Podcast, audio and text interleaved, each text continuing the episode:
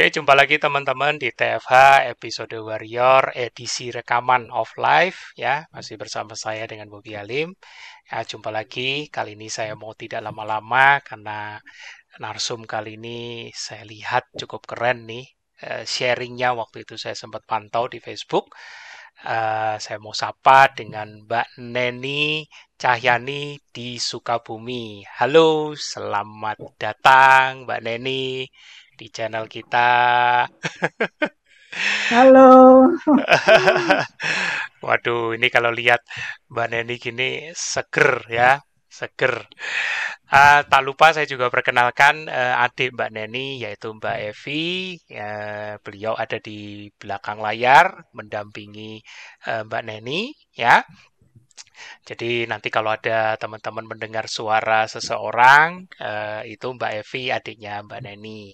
Ya, Mbak Neni, uh, saya waktu itu saya lihat postingannya cukup uh, menyentuh. Maksudnya, saya tertariknya, wah ini uh, stroke, kemudian berjuang, dan dengarnya kan K F-nya sudah empat tahun ya.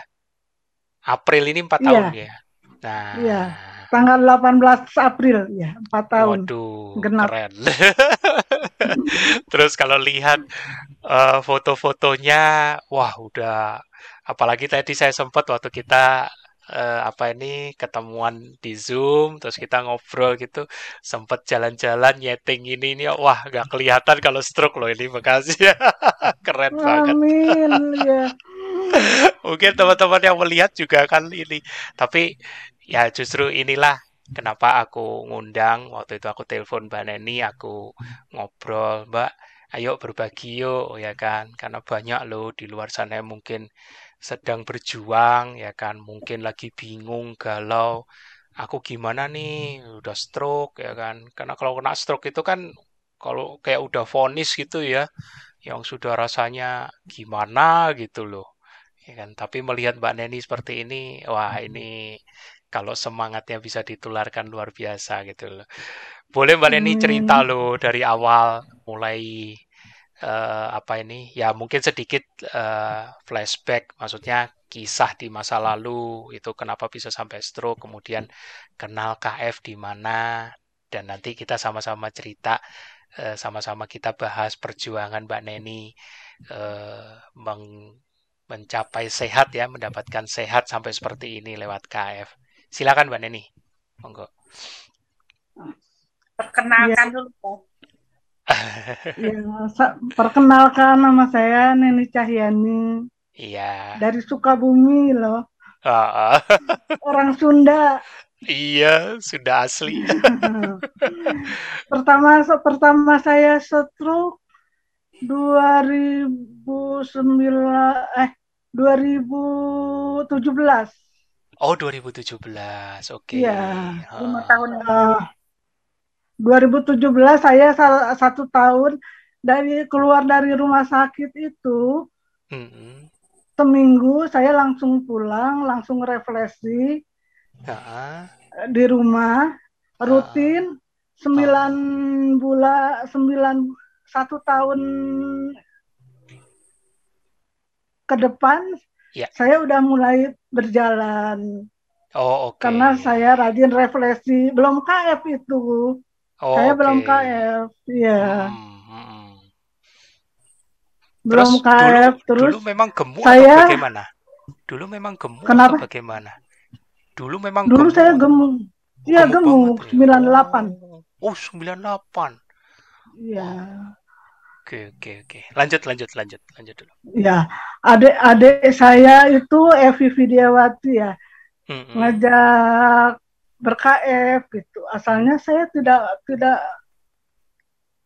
tidak mau gitu.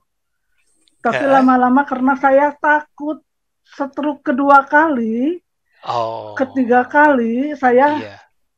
berniat bersemangat ingin K F gitu. Iya, supaya saya tidak lagi, gitu, terjadi stroke hmm, lagi hmm, hmm, gitu. Oh berarti Sudah berarti gitu. Ini tahu K F-nya dari diajakin sama adiknya ini ya, yang di belakang layar ya, Mbak Evi ya. Iya. Evi. Contohkan dulu Saya oh, contohkan gitu. dulu. Oh, oke, okay, oke. Okay. Lanjut, Mbak Neni, monggo. Iya, lanjut. Kadang-kadang lupa ya. Iya. Saya mat- saya waktu itu keluhan-keluhan saya itu ya. Ya. Ditransfer ke keluhan saya ditransfer ke Mas Tio melalui F V D ya. Saya nggak mengenal Mas Tio. Uh, Mas Tio. Protokol. Oh. Jadi oh. Mbak Neni tidak tahu protokol. Oh iya iya iya iya. Ya, ya. Pokoknya ngikut adiknya lah. Iya. Ngikut adiknya. Selalu keluhan-keluhan saya info ke adik ke saya Mbak Evi, gitu. Iya. Iya. Iya. Ah, waktu terus? Kena H C, mm-hmm. termasuk H C juga ya, Mbak Evi ya? Ya, H C-nya, H C-nya luar biasa, Mas Bobi, aku nggak bisa. Aduh, bayangin. jangan dulu, jangan dulu. Aku lihat, aku lihat sekali. Aku lihat fotonya yang, tapi dibandingkan waktu terapi stroke kan juga sepadan lah. Iya kan, ya. Aku lihat fotonya waktu terapi itu yang itu yang di rumah sakit atau bukan itu yang sam pakai pakai pegangan itu yang untuk jalan itu biasanya. Ya, itu di rumah itu. Di oh rumah. Di rumah ya, di rumah tongkat, ya. Tongkat ya. Oh, tongkat persegi. Tongkat persegi. Iya. Iya. Saya jalan, saya sangat semangat sekali. Saya semangat sembuh. Saya nggak malu sama siapapun. Hmm. Saya jalan kemanapun saya dalam keadaan begini selalu saya jalan terus hmm. sampai keliling-keliling kampung saya panas-panasan sampai berkeringat saya udah pulang langsung yang penting saya keluar keringat saya tidurnya bagus hmm. ya. Jadi semangatnya memang jangan sampai stroke kedua lah ibaratnya gitu ya atau ya. yang berikut-berikutnya itu ya. Waduh, waktu pertama kali kena stroke itu berarti bener ya tadi yang aku bilang ya kayak kayak itu vonis yang sudah ini banget ya ke Mbak Neni ya waktu itu ya.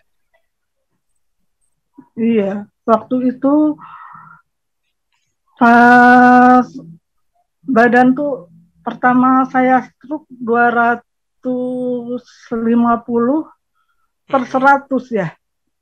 Tensinya. Tensi. Saya stroke.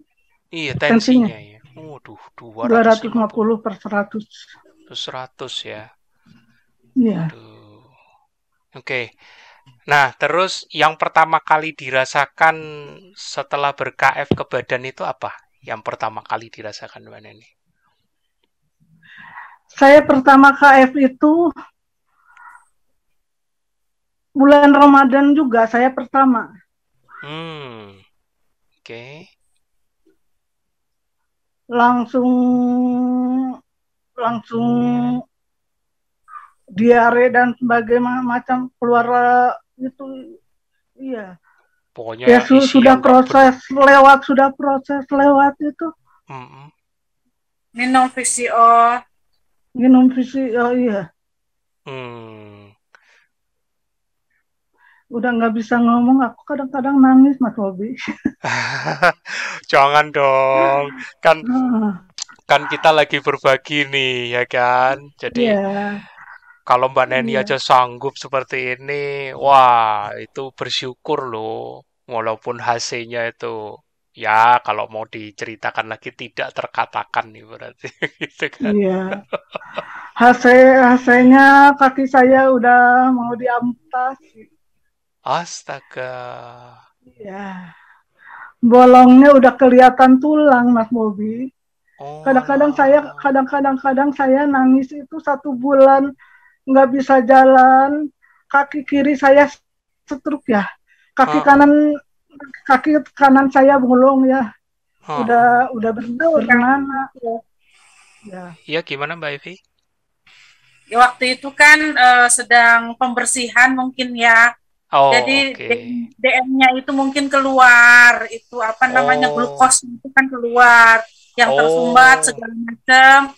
Jadi oh. ada terbentuk semacam bisul, Mas Bob. Iya iya iya iya. Jadi Macam jadi itu. ini yang menyertai stroke-nya ini kan stroke-nya di dua ribu tujuh belas ya. Berarti kan yang menyertai sebelum munculnya stroke itu berarti D M-nya dulu ya. Iya betul. Oh. Nah, mungkin itu glukosnya itu mungkin yeah, yeah, pembersihan yeah. glukos. Oh. Nah, ada di kaki ada, ada bisul besar. Hmm. Uh, ada semacam itu di, dioperasi sampai hmm. bolong. Kalau misalnya hmm. pada saat itu uh, Mbak Neni tidak K F mungkin lebih parah. Yeah, gitu. Yeah, yeah. Kan uh, mungkin pada saat itu tidak tidak K F kan makanan makanan karbo segala macam kan masuk. Iya, nah, iya. pada saat bisul tersebut hmm. eh, kan protokol selalu ditaati. Nah, hmm. itu yang penyembuh penyembuhannya gitu. Itu itu hmm. eh, prosesnya cepat sekali. Hmm. Jadi tidak seperti orang-orang yang eh, bengkak di kakinya lalu amputasi gitu kan. Kalau iya. misalnya yang udah yang masih berkarbo kan mungkin seperti itu. Membusuk. Nah, hmm, hmm, hmm, hmm. ini uh, te- Mbak Neni itu tertolong oleh pola makan ini. Iya, nggak nggak membusuk tapi ya memang apa istilahnya proses mau mengering lah gitu itu ibaratnya. Iya. Betul betul. Begitu, itu proses yang tapi, sangat. Tapi Mbak Neni juga ketakutan juga loh awal-awal begitu. Karena ya nggak nggak pernah ngalamin terus begitu kan pasti mikirnya, waduh ini tambah parah atau gimana ya kan, malah tambah diare segala macam gitu ya.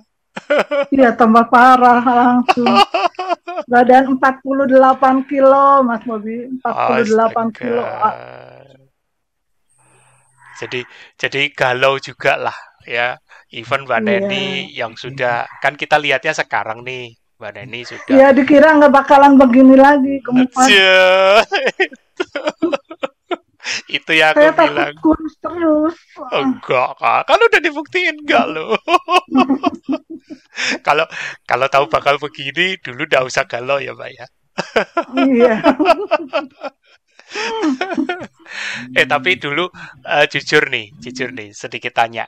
Pada saat ditawarin sama adiknya Mbak Evi, kan sempat terbersit nggak mau tuh, ya kan? Sempat terbersit nggak mau. Kira-kira itu kenapa sih? Yang yang terpikir pertama kali apa? Kenapa nggak mau alasannya Mbak Neni? Nggak mau, ya saya takut. Takutnya? Takutnya makanannya gitu, makan lemak, makan apa, oh, bisa apa enggak gitu. Oh gitu, gitu. Ya, tapi ternyata, wah enak banget. Enak. jadi, jadi ini udah pesan yang kuat ya. Jangan takut sama, sama apa ini ikhtiar sehat lewat K F ya. Makan aja enak. Dan, yeah. dan nggak makan yang lemak-lemak kan? Iya. Yeah. Lah itu. Oke, okay. Terus H C yang bikin bikin galau lagi apa? Tadi ada diare, kemudian uh, terus sempat itu kaki yang proses mengering, tapi tapi bikin galau karena kita nggak tahu nih kok kok makin begini ibaratnya. Terus ada lagi nggak gitu Mbak Neni? Banyak. Banyak ya? Keluar semua, ya. Keluar penyakit semua. Saya keluar semua. Oh. Badan saya semua bersisik. Oh, bersisik. Saya sampai, ya. Oh. Iya. Jadi kalau saya nggak mau ketemu orang, hmm. nggak ketemu. Kadang-kadang teman saya yang mau nengok, hmm. saya bilang nggak nggak usah ditengok. Hmm. Keringat tuh keluar kadang-kadang satu hari tuh empat kali ganti baju. Waduh, itu ya. Banyak. Pokoknya racun-racun saya keluar semua. Idih. Waktu itu. Mm-hmm. Ya. Sampai uh, ada teman saya mau nengok, nggak boleh ditengok mm-hmm. saya. Akhirnya supirnya dia datang. Mm-hmm. Dia bawa sesuatu, supirnya datang bawa sesuatu dari mm-hmm. itu. Dia bilang supirnya, Uh, Bu, Ibu Neni kesian banget, kurus banget. Hmm. Coba tengok, kayak yang mau mati katanya. Sampai dia kaget gitu. Oh. Kaget, tapi saya tetap nggak mau ketemu, Mas Bobi nggak mau ketemu, sama yeah. orang nggak mau ketemu. Yeah. Aku kebetulan di rumah sendiri. Uh, uh, uh. Di rumah sebelah sendiri. Oh, ya. Aduh sendirian lagi ya. Iya. Gimana tapi rasanya? Saya mandiri. Oh mandiri saya memang. Sendiri, mandiri, masak sendiri pakai pakai kursi roda. Itu pemulihannya saya tabah uh. menghadapinya. Waduh, keren ya. Loh. Aduh. Masak sendiri, pakai pakai pakai kursi roda masak sendiri. Gitu. Anak tapi saya kan bisa, di Bekasi, ya. Tapi enggak bisa ngebayangin stresnya, Mbak. Aku aja kalau ya. Aku jujur tipe orangnya itu tipe yang uh, suka suka ngobrol, suka curcol ibaratnya gitu. Jadi ngebayangin kalau sampai ya namanya kondisi ya, kita kan enggak bisa menolak. Tapi dalam dalam proses menjalani itu kadang-kadang aduh aku bisa bayangin sih memang yeah. Kan Mbak Neni juga kalau aku lihat sekilas tipenya juga suka ngobrol iya tahu aja iya tapi sekarang sekarang dengan begini wah keren udah udah bisa bisa kayak wah ini kayak transformasi ulat jadi kupu-kupu udah berani keluar nih loh Mbak Neni yang baru tapi saya, tapi saya jarang ketemu dokter sekarang oh udah keempat tahun iya nggak apa-apa emang saya kenapa sama dokter emang kenapa harus kontrol enggak pertama kan aku harus diamputasi saya dioperasi kaki yeah. dioperasi uh-uh. udah dioperasi saya kontrol lagi ke dokter uh-uh. suami istri lah dokternya suami istri istrinya uh-uh. saya rutin kontrol di istrinya yeah. saya bilang ini bahaya ibu bahayanya kenapa bah ini jahitannya masih ada uh-uh. jadi, jadi ibu harus kembali lagi dioperasi kedua kali lagi. Jahitan. Tolong ibu, uh, ya saya suruh banyak, banyak ibu terlalu kurus, suruh suruh makan gitu. Sampai sampai detik itu disuruh makan, disuruh apa? Saya obat juga dibuang, Mas Bobi dibuang, disimpan, dibilangnya udah diminum, disimpan. ini ini nyimpen sekarang sendiri dokter, atau atau atau disuruh adiknya nih sama Mbak Evi nih yang juru nih. Sendiri ya, soalnya udah ngerasain manfaatnya sih. Iya, betul. eh, tapi nanti kalau video ini ditonton sama istri dokternya ngaku aja sih nanti. Gak apa-apa kan kan lihat empat tahun sekarang sudah jauh lebih sehat. Oh, ngomong-ngomong jahitan apa sih ini kok kok ada jahitan segala yang itu dia yang bekas amputasinya itu, itu operasian ya oh operasi saya nggak sempat di uh, balik lagi ke dokter langsung saya mami saya nggak berobat aja dulu hmm. saya pulang aja jadi ya sudah jadi iya. Medis angkat tangan. Jadi saya malu ke dokter. Medisnya angkat tangan. Iya lagian kan. Alhamdulillah semua. Iya lagian kan Mbak Neni juga trauma lah mau balik ke situ juga. Aduh iya. Udah bayangannya kemana-mana nanti. Kan ditakutin mau diamputasi. Ini kan iya. Masih belum sembuh. Iya. Ya sudah saya berobat sendiri aja. Saya pakai I H olesin. Hmm. Olesin I H sampai keringnya Mas Bobi. Astaga. Saya olesin tiap hari. Tapi ini I H, memang dokternya, V C O. Tapi ini memang dokternya nggak tahu loh ya berarti ya kondisi terakhir yang Mbak Neni ini nggak tahu berarti ya. Nggak tahu. Dokternya anti. Oh anti. Anti keto. Oh anti keto. Tapi ya, melihat. Jadi, jadi dapat tapi informasi kalau melihat, yang salah itu dokter. Tapi kalau melihat faktanya empat tahun seperti ini masa masih well, aku nggak minta, kita nggak minta dia terima ketonya, tapi minimal lihat fakta pasiennya jauh lebih baik.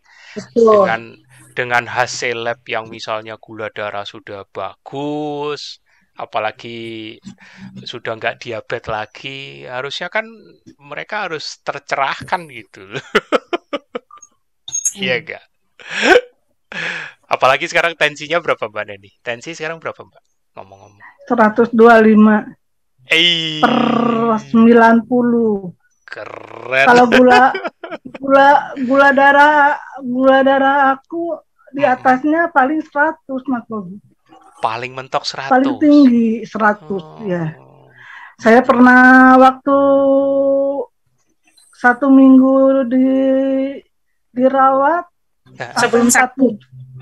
Uh, udah dioperasi empat puluh tujuh uh-uh. lima puluh empat G D P rendah gitu. Uh-uh. Soalnya input masuk cuma infusan doang.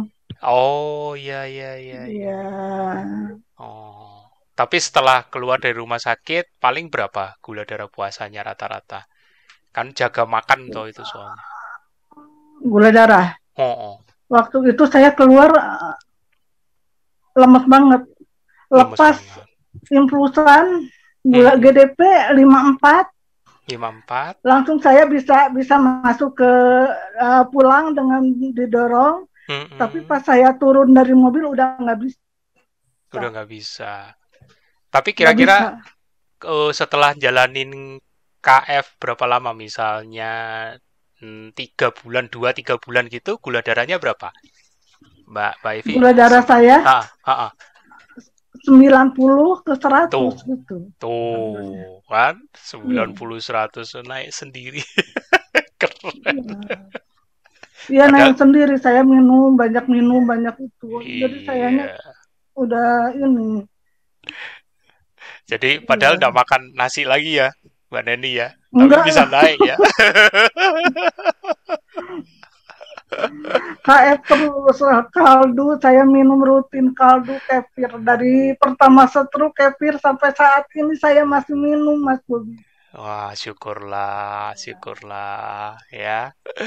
Nanti paling uh, untuk kedepannya uh, perhatikan asupan asupan yang benar-benar dibutuhkan atau esensialnya, ya kan? Kaldu bu, bagus, kaldu bagus. Cuman kadang-kadang kaldu itu bikin apa? Suka sinyal laparnya jadi hilang. Nah, iya betul.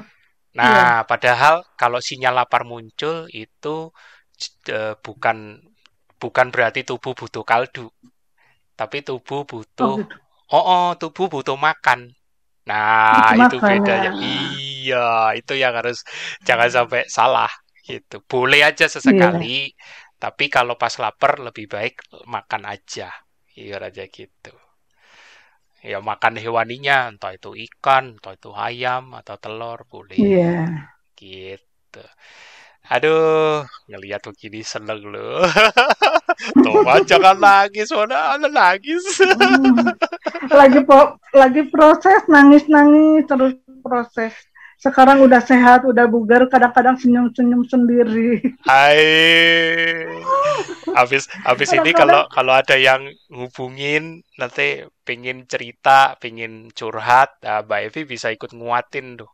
Aduh Mbak atau aduh Mas, saya itu lebih parah ya, ya kan. Gimana Mbak Evi? Waktu pernah sekali uh. uh, Neni itu nangis-nangis. Oh, kenapa tuh? Bilang nggak kuat. Oh. Saya bilang gimana mau makan nasi oh. lagi atau gimana? Oh, enggak, saya nggak mau makan nasi lagi. Saya tetap uh. pengen K F. Ya sudah, kalau nggak pengen tetap K F, ya protokol ditaatin. Pokoknya ah. apa-apa bilang sama saya, saya selalu kuatin seperti itu, Mas Bob. Wah, ini bergerak. Ini kalau, gitu. Kalau ada penguat seperti ini, pendamping, kita bisa saling curhat. Walaupun yang dicurhati juga sambil nangis, sambil ini ya nggak apa-apa. Yeah. Tapi kan harus dikuatin, betul nggak Mbak Neni ya? Yeah. Kalau nggak ada Mbak Evi, mana bisa tahan? Alhamdulillah. Alhamdulillah. Iya. Dan aku yakin diabetesnya pemicu di awal stroke-nya itu kan sudah puluhan tahun pastinya ya. Dan bisa bisa mulai dibalikkan kondisinya sesehat ini dalam waktu empat tahun relatif cepat loh itu. Relatif cepat. Um. Ya kan. Masih ada gerakan yang masih susah untuk dilakukan? Ada. Ada. Tapi tapi kuat, tapi kuat, kuat ya. Berjalan. Oh. Jadi kaki yang stroke itu dari ujung-ujungnya begini. Ah. Saya mau tanya ini ada yang bilang begini Mas. Ah. Maksud, oh iya, kayak begini ya. Jari-jari semua. Ya. Tapi bisa jalan. Bisa jalannya jalan. Kuat dia. Kuat. Tapi entah kalau nggak K F gimana? Ah, jangan dibilang deh, jangan K F, di iya. jangan dibayangin. Iya. Tapi ada yang nyuruh aku aku puntur bisa normal lagi. Oh, nggak tahu. Ya belum boleh. Coba. Boleh. K F tidak anti kok. Boleh. Ya. Selama tidak ya. Mbak Evi, Mbak Evi paham itu. Mbak Evi adiknya Mbak Neni paham. Selama tidak ya, membatalkan ya. Ketosis tidak masalah. Ya. Itu ya. Boleh kok. Ya. Asal dilihat aja kalau tidak ada efek atau uh, yang signifikan ya sudah, nggak usah. Daripada nanti tambah stres. Iya.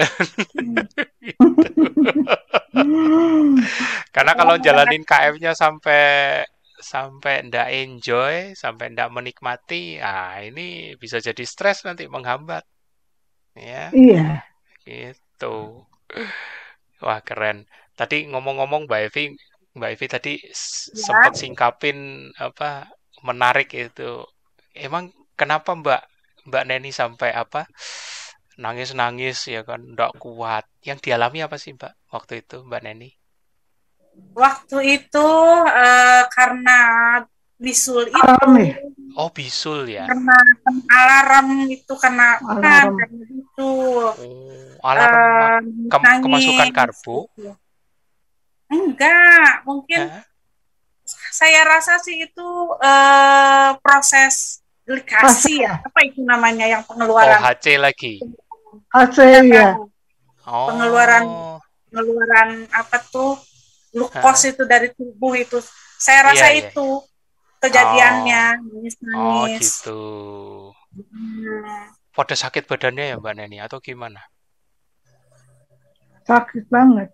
Sakit banget ya. Kerasa ditusuk-tusuk. Oh, udah semua badan udah udah ditusuk-tusuk semua badan udah terasa gimana. Aduh. Sekarang giliran bahagianya. Menjemput Oi. sehat. Bahagianya menjemput sehat. Hmm. Tapi bulian banyak ya, Mas. Oh iyalah. Kayak badan kuru, oh, bulian. Menyakitkan sekali. Oh, jangan dong. Saya, masih lebih sakit badan sendiri. Saya kuat dari omongan orang. Wah, keren deh. Kuat banget. Sekarang udah E G P ya, emang gue pikirin gitu. E G P, iya. Malah sekarang Maha Kuasa Tuhan kok nggak mati ya, nggak makan nasi gitu. Wah. Wow. Kok dia nggak mati ya, nggak makan nasi. Kok nggak mati ya, nggak makan nasi. Kalau aku lewat-lewat jalan, hah? Kok nggak mati ya, nggak makan nasi. Luar biasa, Tuhan yang Maha Kuasa. Uis. Bisa. emang emang yang bully itu dulu tahu Mbak Neni pecinta nasi emang. Dikirainnya aku nggak punya beras, dia pada nganterin beras aku ke rumah Mas Bobi, oh, beras Allah. Merah, beras hitam, beras apa yang orang nggak ya. Ngerti gitu. Iya iya. Pada nganterin ke rumah. Ya, saya nggak makan nasi, saya nggak makan beras merah, saya nggak beras beras putih pun enggak. Gitu. Dikira susah padahal oh, ikhtiar. Tapi gitu-gitu mereka perhatian sih, ya kan? Ya. Cuman ya karena nggak ngerti aja gitu. pasti pasti Mbak Neni juga kepengen kalau kalau andai kan mereka mengerti gitu ya, tak ajakin lebih enak loh makanannya.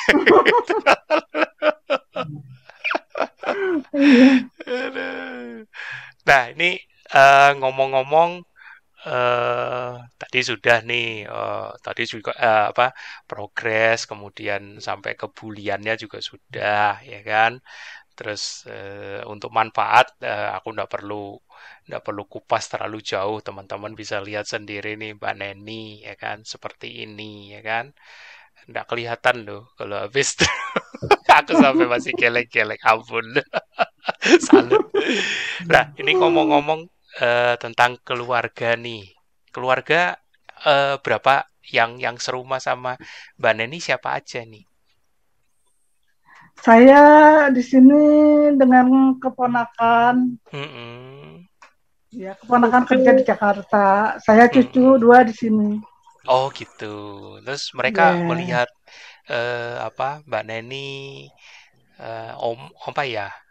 Uh, kalau aku sih bilangnya Mami. Oma. Manggilnya apa ya? Mami, Mami Neni.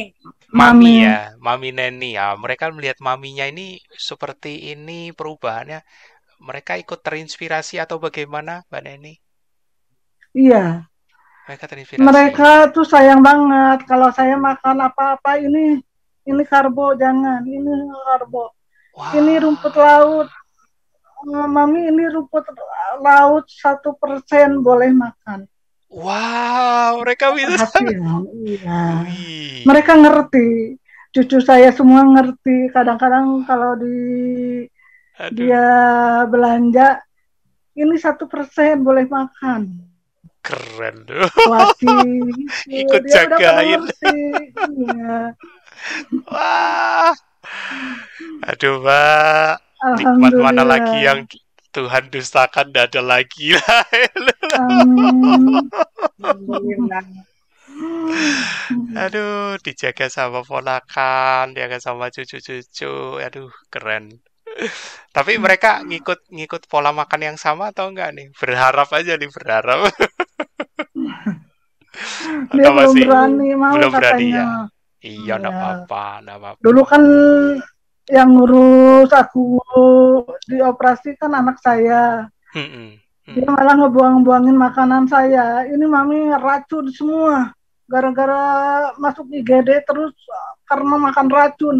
Dibuangin depan saya, kadang-kadang aku nangis. Aduh.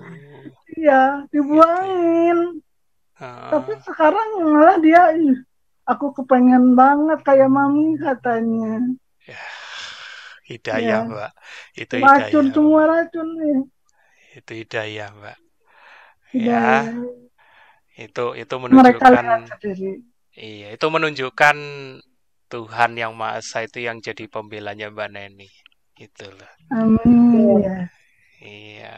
Dan itu semata-mata Mbak Neni karena mau bayar harga, harga dalam tanda kutip ya, bukan harga uang ya, tapi harga sebuah proses, proses menjalani, ya kan. Nggak mudah, nggak mudah. Penuh, penuh dengan cucuran air mata, ya kan. Kegalauan. Luar biasa. Ya.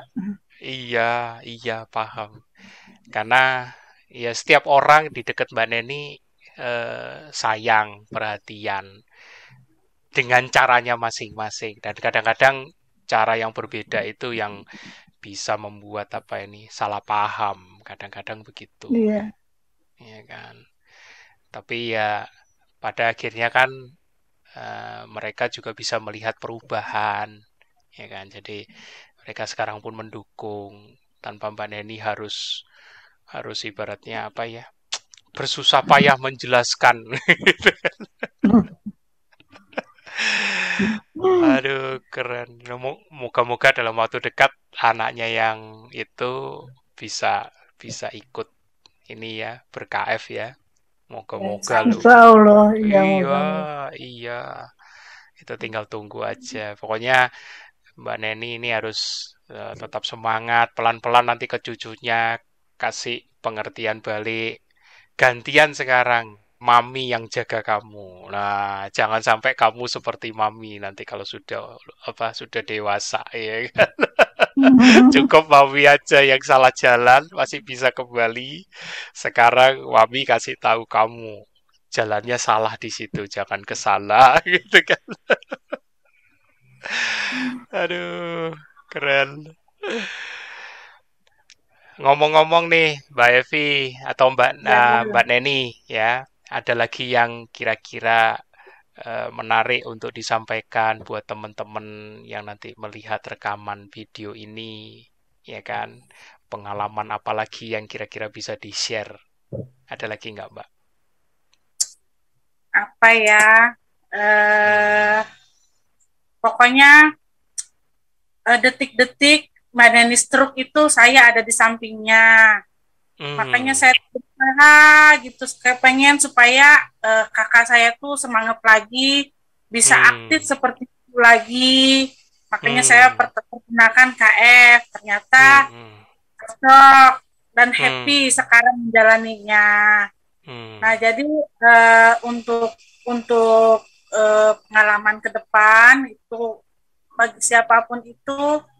Uh, memang untuk menjaga pola makan itu sangat penting untuk hmm. menghindari sakit-sakit yang seperti itu, sangat hmm. penting hmm. itu Mas Bobi.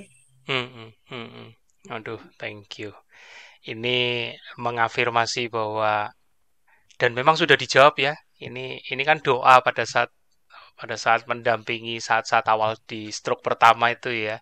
Dan dan ini sudah terjawab ya, ya kan. Empat tahun setelah ber-K F, ya kan, bertemu lagi, moga-moga nanti bisa ketemu nih. bisa, bisa bercurhat, ya kan, ya nggak jauh-jauh lah, Lebaran, moga-moga bisa ketemu, ya, gitu. Dan uh, ya memang yang tadi dibilang Mbak Evi, adiknya Mbak Neni juga benar, ya kan. Dan Mbak Neni pun, aku yakin kalau masih ada yang berani membuli, Mbak Neni juga udah E G P, ya kan? Nggak mau pusing, ya kan? Iya. Yeah. Paling yang masih jadi ujian nanti sama dokternya nih. Aku nggak tahu kok kepikir dokternya ya. gitu. Dokternya. Dokternya galak. Dokternya galak ya. Iya.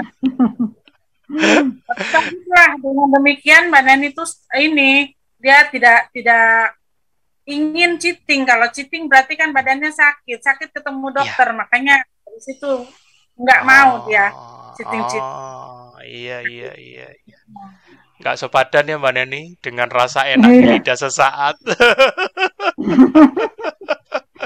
like, eh ngomong-ngomong umur berapa Mbak Neni? Saya umur udah tua Mas. Uh, uh, tahu udah dipanggil ya. Mami juga sama cucunya. Berapa? Umur udah berapa? lima puluh sembilan tahu.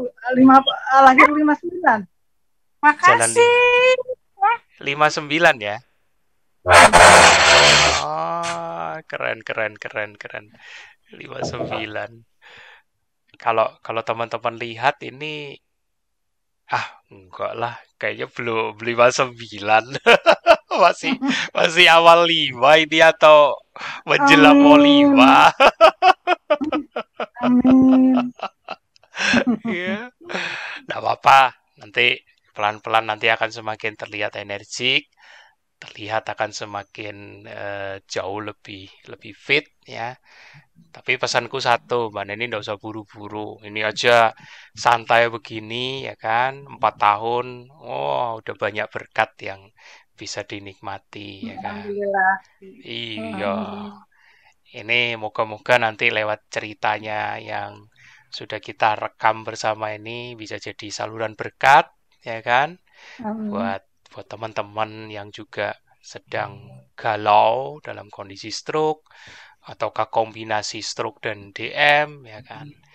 Nah ini Mbak Neni bisa jadi saluran berkat buat mereka bahwa ada loh yang bisa Amin. Bertahan dan wah malah sekarang ya dinilai sendiri sehat atau lebih lebih jelek ibaratnya. Ini ini jauh lebih sehat ya.